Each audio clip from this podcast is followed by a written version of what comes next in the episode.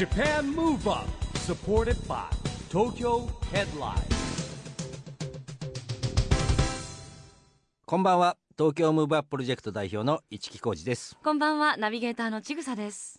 Japan Move Up この番組は日本を元気にしようという東京ムーブアッププロジェクトと連携してラジオでも日本を元気にしようというプログラムです。はい。また都市型フリーペーパー東京ヘッドラインとも連動していろいろな角度から日本を盛り上げていきますさあ市木さん、はい。今日のゲストはもう興奮されてるんじゃないですか？そうですね。ねえ、はい、市木さんプロレス大好きですこれもんね。大好きなんですよ実は。はい。どなたのファンですか？僕はねなんて言ってもアントニオ猪木さんにすごい影響を受けましたね。世代的にもそう中学生の頃から、えだからね当時から猪木さんが出してる本をね大体読んでますよ。ええ。えでねこうねまあ格言みたいなこと今でも言えますけど、はい。昔もあったんですよ。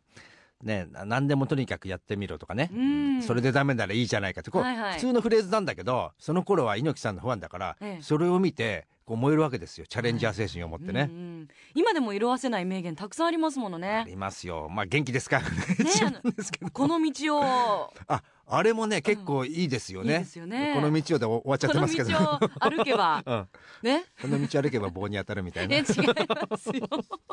でも数々の本当にね、名言残されてますけれどそうなんですよ。もでしかも最近またプロレス人気が盛り上がりつつあってプロレスラーに燃える、うん。プロレス女子が急増中なんですって。え、ーあなんか写真撮ったりするんでしょ、うん。なんかねテレビで見たことあります僕。ねえ。最近まるまる女子って多いですよね？なんかね女子が元気なのか多趣味になったのか。そうですよね、はい。本当にね今まで結構男性の方が多かったものに関しても、うん。女子人気が高くなっているというね、ということで今夜のゲストはそんなプロレスの世界からはい。大物プロレスラーのこの方をお呼びしました、はい。黒のカリスマ長野正弘さんでございます、黒のカリスマっていうのがいいですよね、うん。あの長野さんはですねあの僕があの大好きだったアントニオ猪木さんのですね、率いていた新日本プロレスでですね1984年にデビューしたんですよ、うん。今年で31年目。ああ長い。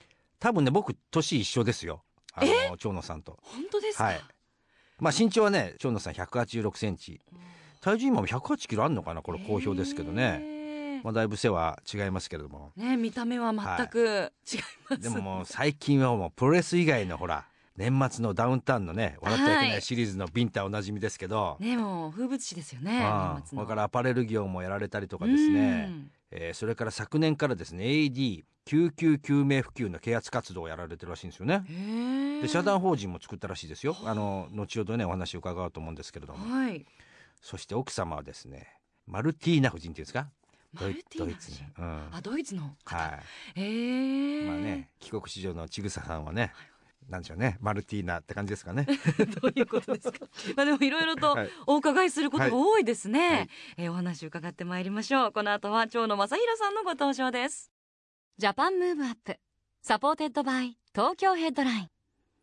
この番組は東京ヘッドラインの提供でお送りします。Japan Move Up それでは今夜のゲストプロレスラーの蝶野正洋さんです。こんばんは、はい、こんばんは。よろしくお願いします。よろしくお願いします。よろしくお願いします。さすが黒のカリスマですね。ね本日も黒いですね。全身ブラックのジャケットスタイルかっこいいですね。ようこそいらっしゃいました、はいはい。あの長野さんはですね、はい。この東京 FM でも以前はい番組やってたんですよね、そうです、ね。えー生放送ですね全部。そうですね。俺はあのどっちかっていうと何でも生が好きです。プロレスもね。ですよね。えーあのそんな長野さんはですね、はい実はアメリカのシアトル生まれうんですか？はい。そうですね。帰国子女ですかじゃあ？はいはい。そうですね。まあ親父の仕事の関係で確かね6年ぐらい前から行ってて、でその間でまあ自分が生まれたと。ああなるほど、じゃあまあ当たり前ですけど小さい頃英語で喋ってた。いやでも全くだ2歳半ですからもう記憶にもないです。あそうですか、うん記憶にもないですへー。はあのちぐささんも帰国子女。一緒なんです。生まれて、い。はい。もう4歳になる前に日本に帰ってきたので住んでた記憶は全くないです。ねね。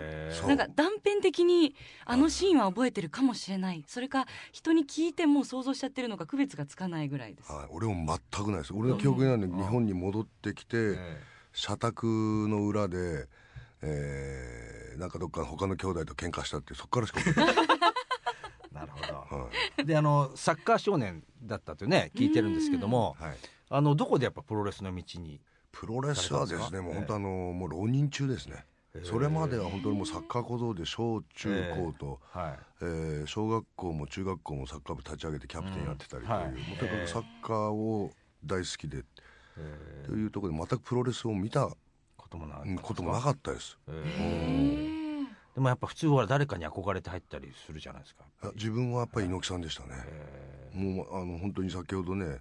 あの冒頭で言われてたもうその本田とか、あのもう入るやっぱ2年前かまあ二十歳で入ったんですけども、18の後半ぐらいですかね。あーなるぐらいの時にそういうのをなんかテレビでパッと見た時にああもうこれしかないなと。もう19になって今から何か始めるならこれしかないと、うん。ーなるほど。僕あの長野さんと年一緒なんでさっき話したんですけど僕中学生ぐらいからずっとねプロレスファンだったんですよ、はいはい。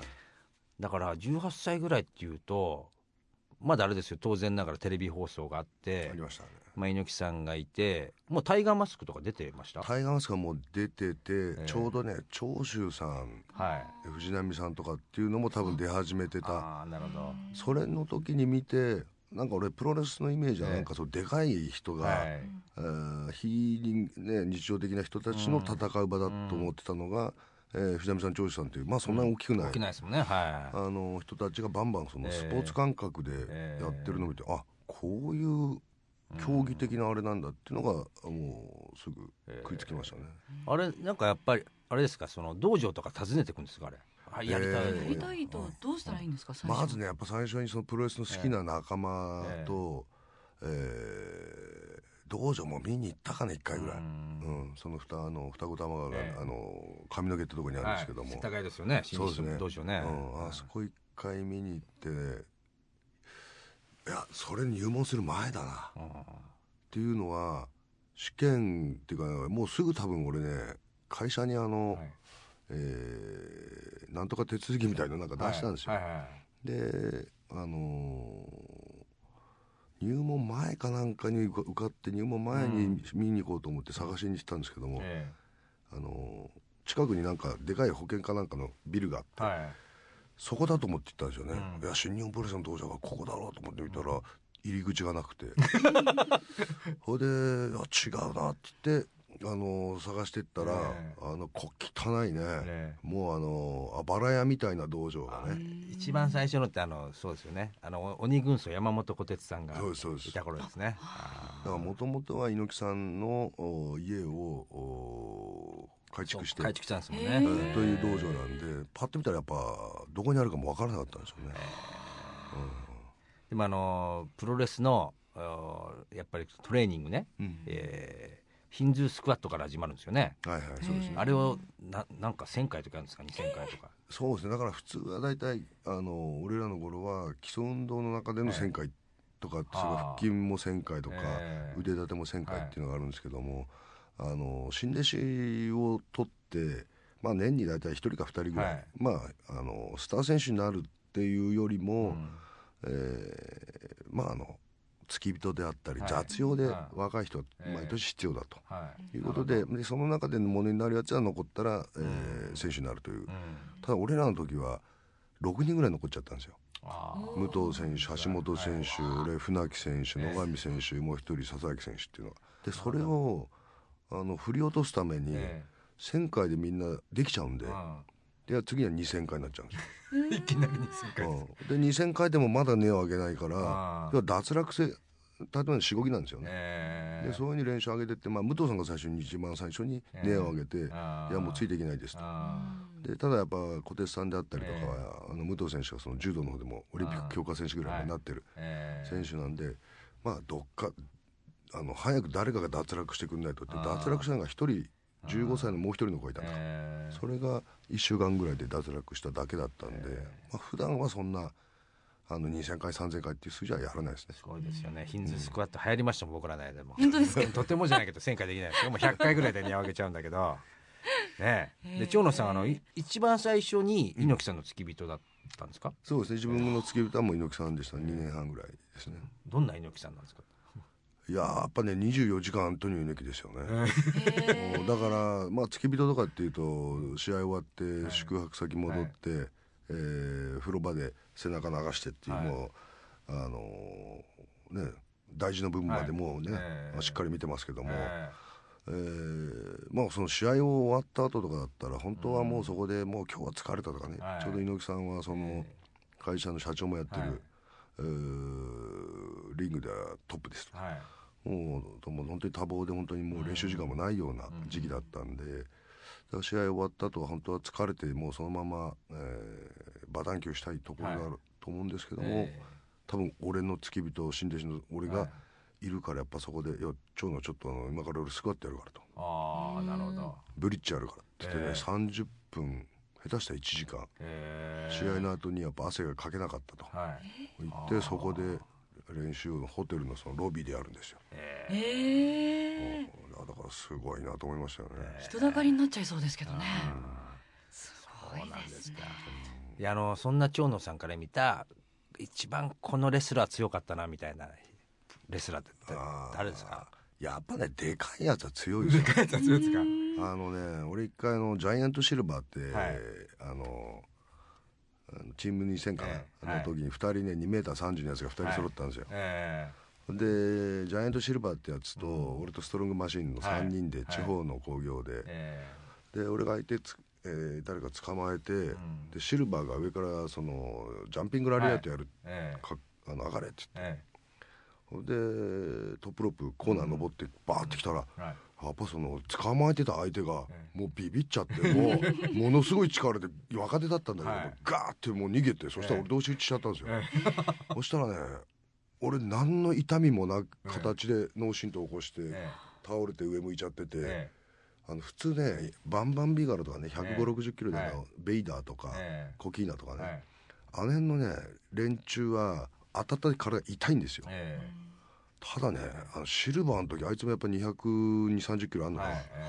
い、で上から飛んできたでしょ。バーンと当たった瞬間痛みがないまま、えー、あのなんていう脳震盪を起こしてしまったっていう、えー、あこういうやっぱそのなんか壁にぶつかったじゃないけどもこいつらやっぱちょっと違うなって思ってね、えーうん、なんかねイメージは僕らはあのアンドレ・ザ・ジャイアントから始まってねはいはい、まあ、あれもでかかったじゃないですか。アンドレだから俺は戦ったことないですからね。アンドレも多分ももっとすごいと思いますよ。ルーザ・ブロディとかスタン・ハンセンとかね。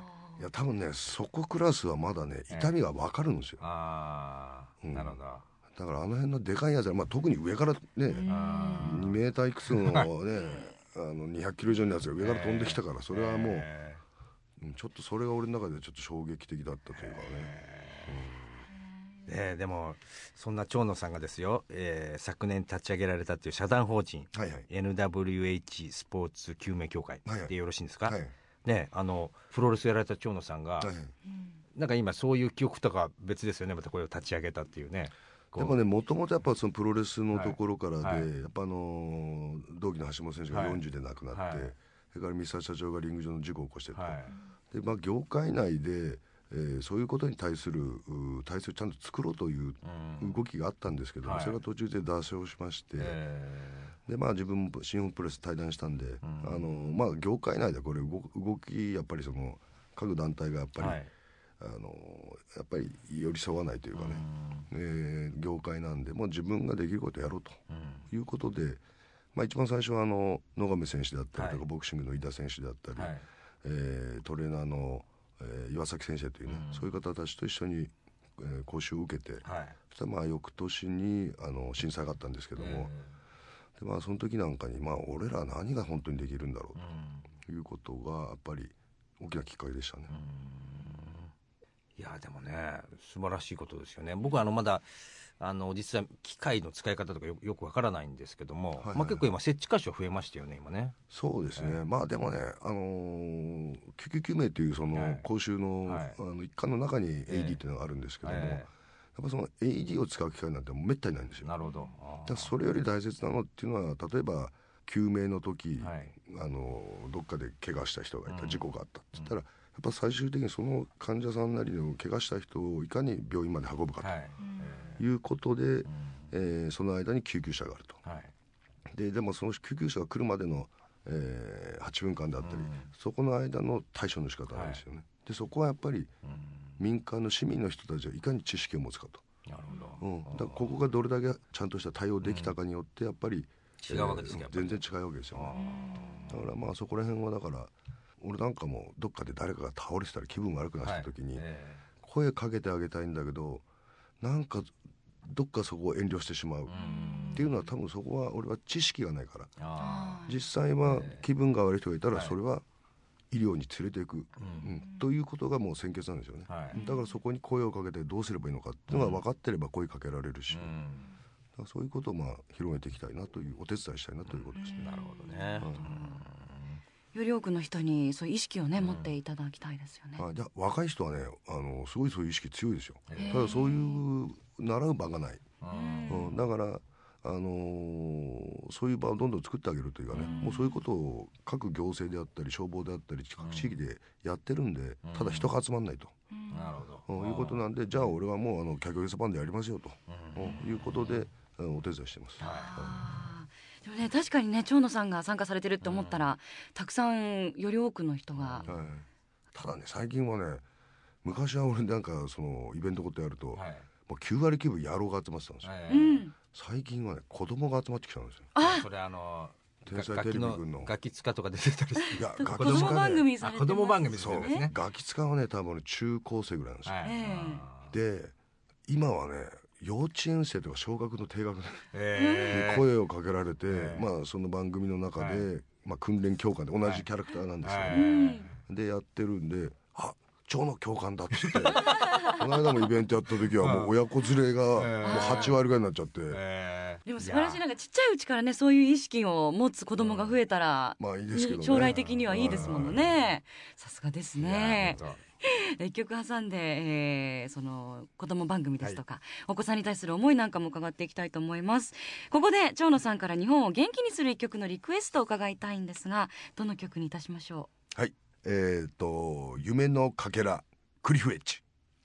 これはクリフエッジの方とはお知り合いなんですよね？えっ、ー、とねクリフエッジとはその福島のあの復興祭第1回目の2011年の時に会いましてでその時にものすごいいい曲だったんで、うんであと地元が今横浜でものすごい近所と、でもう俺らがその後毎年、えー、気仙沼とか行くんですけども、もうその時あの11時間ぐらいかけてあのドライブしてる時に必ずもこのクリフの、えー、夢のかけら、もうこれどっちかというと応援歌みたいなやつなんでね、それでもうみんなであのロングドライブしながら、えー、そういう復興祭のイベントなんか参加しました、ね、思い出の一曲でもあるということですね、はい、それでは改めましてお届けしましょう。クリフエッジビリーブ夢のかけら。Japan Move Up メラメラと元気湧いてきますね。そうですね。ねお送りしたのは長野さんからの日本を元気にする一曲です。クリフエッジビリーブ夢のかけらでした。ラジオで日本を元気にするプログラムジャパンムーブアップ市木浩二と。ちぐさでお送りしています。そして今夜のゲストはプロレスラーの長野正弘さんです。引き続きよろしくお願いいたします、はい、よろしくお願いします。あの長野さんこの番組はですね、はい、えー、オリンピック・パラリンピックの開催が決まりました、はい、2020年に向けてですね私こんなことしますっていうですね、はい、日本を元気にするアクション宣言っていうのをですね、はいはい、皆さんに頂いておりまして、はい、今日はですね今日のアクション宣言っていうのをですね、はい、ぜひお願いしたいと思うんですが、はい、いかがでしょうか？わかりました、長野正弘は2020年を目指して日本を元気にしていくために思いやりのある日本を作り上げていきます。はい。ねおもてなしもしなきゃいけないですしね。でほら長野さんあの奥様がねあの、はい、ドイツ人の方っていうこともあってですね、はいはい、あのやっぱりそのねおもてなしっていうか日本とこう世界の融合みたいなのは家庭内でねもう実践されてるんでしょうから。そうですね。毎日紛争は起こってます、ね、そうですか、毎時間起こってますね、はい、やっぱ文化の違いとか感じることありますよね少し、ね、いやそれはありますね。はい。まあだからヨーロッパ系はねちょっと女性が強くなりすぎてますね。強いんですかやっぱり。まあでも日本女性もそうですけども、まあ、女性強いですから、今ね。ねそこをだからなんかもう結婚して25年ぐらいですから、はい。えー、あのそこでも衝突することなく、えー、家内はもう神だと思ってね。なるほど、家内を信仰するという思いで、えー、毎朝、えー、ゴミ出ししてますね。えー、すごい、ね、想像できないです、ね、想像できないですね。思いやりですね。でもそれもね。そうですね。妥協ではありません、はい、なるほどね。素晴らしい言葉ですねでお子様は今何歳えっ、とですね上が8歳の、えー、小学2年生と、えー、えー、下が5歳で、えー、年中さんですね、えー、はい。まあ、ちっちゃいですねね。これお家ではやっぱり言語はどうされてるんですか？もうねほぼ日本語ですね、うん、で家内との間ではもうなんか日本語と英語のちゃんぽんみたいな多分誰が聞いてもわからないんじゃないかっていう長嶋さんみたいな感じですね長島英語ですね。ドイツ語入んないですかそこに？いや俺ドイツ語は無理です。ああもうダンケシェンとビレシェン言えないですそうですね。でもお子様が5歳と8歳だったら長野さんの子供番組もご覧になられてるんじゃないですか？そうです。だからもう小学校行ってもその幼稚園行ってもこの間なんか一日先生とかって幼稚園行ったらもうみんなそのテレビのことばっかり言ってきて困りますもん。やってやってですよね。いや小さい子はねやっぱりねあの可愛いじゃないですか。テレビ見てこうねなんか近くで見れたらやっぱね喜んじゃいますよ。ね。花高々なんじゃないですか？お子さんたちもね。いやでもねあんまりね親が目立ちすぎるのたま嫌がりますね。やっぱり自分が本人が中心でいたい。ああなるほど。そういうことですね。うんなるほどね。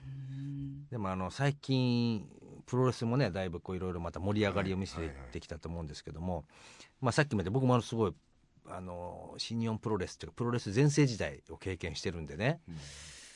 まあ、回復したとも言えますしなんかこうでも団体が多すぎちゃって、うん、なんかよく分かんないなっていうのが僕一プロレスあの昔のプロレスワーな。ら今だから不安とまでいかなくなっちゃったんで。なんですか？やっぱ数が多いんですかね？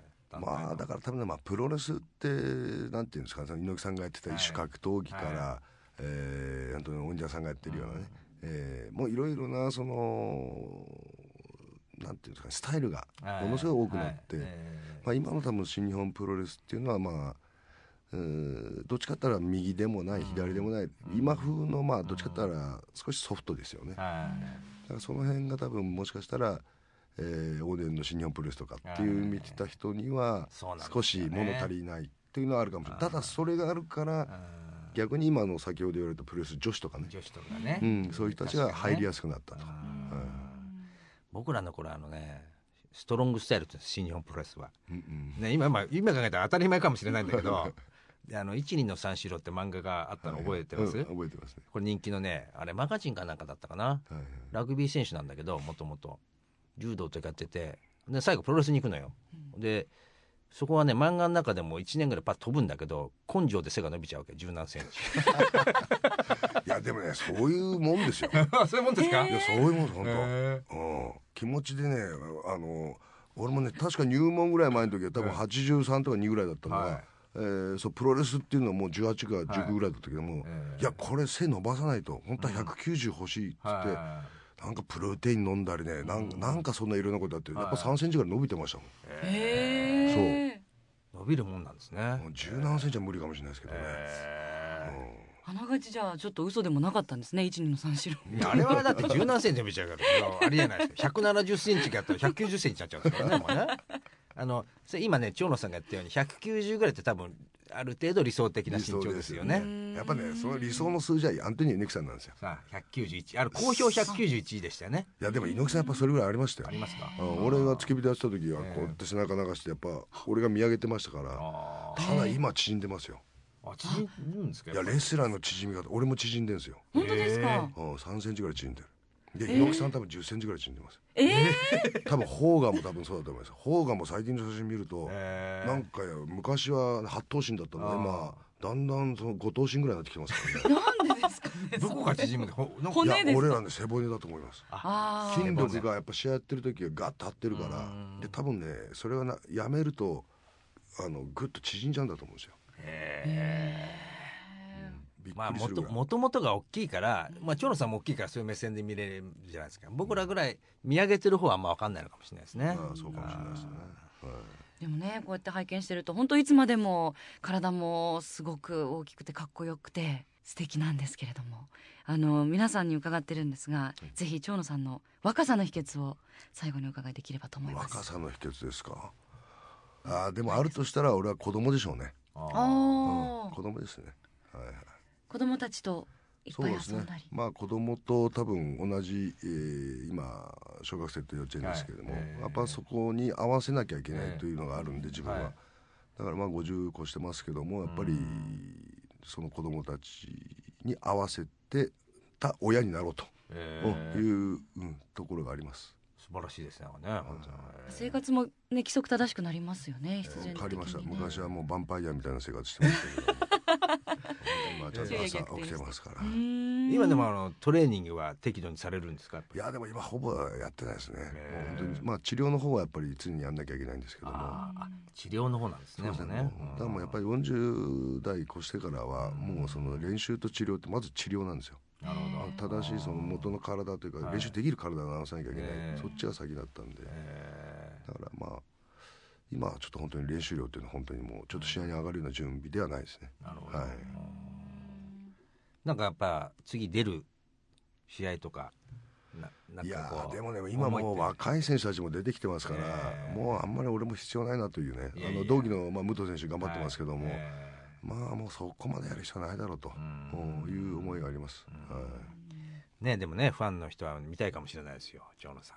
そうですね、まあ今はねやっぱイケメンじゃなきゃいけないですから。いやいやいや。ちょっとね、素敵ですよね。俺らの後輩はね、天山小島とか永田とか中西っていうね、ぶあの不細工な男ばっかだったから俺らも仲良くできたんですけどね。本当に。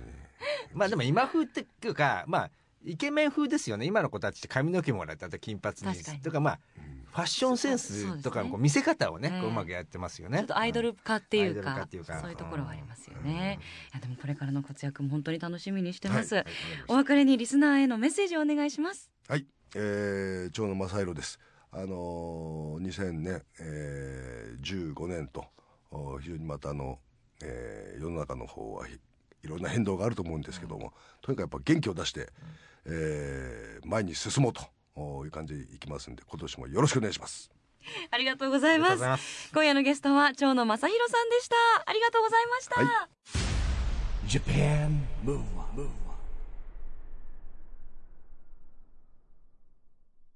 今日はプロレスラーの長野正弘さんに来てもらいましたけども若さのヒントは見つかりましたか？はい。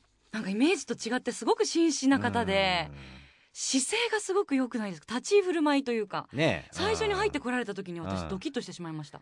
それはね多分テレビで見てるプロレスラーのイメージがあるからじゃないの、ね、やっぱりね、うん、なんかすごく素敵で。いや僕ほらあのさっき言ったように学年も一緒なんで、えー、ででちょっとあの放送前に話したけどあの僕の同級生が家の隣だったというですねまた不思議な縁があってね本当に、ね、はい、また遊びに来ていただきたいですね、はい、ぜひさあそしてここで東京ヘッドラインからのお知らせです。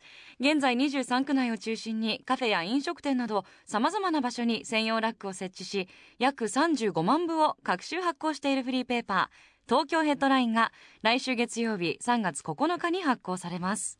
最新号では夕張国際ファンタスティック映画祭2015のレポート記事や東京アニメアワードフェスティバル2015の開催直前記事などイベント情報盛りだくさんの内容です。またいつものように著名人インタビューも掲載されていますのでご期待ください。ぜひ東京ヘッドラインを駅やカフェなどお近くのラックでピックアップしてくださいね。またフリーペーパーと同じ内容がウェブサイトやアプリでも見られますのでこちらもチェックお願いいたします。ということでジャパンムーブアップ、はい、そろそろお別れの時間ですが、はい、次回も若さのヒントたくさん見つけていきましょう、はいオリンピック・パラリンピックが開催される2020年に向けて日本を元気にしていくヒントと仲間をどんどんどんどん増やしていきます、はい、Japan Move Up お相手は一木広治とちぐさでした。それではまた来週。 Japan Move Up supported by Tokyo Headline.この番組は東京ヘッドラインの提供でお送りしました。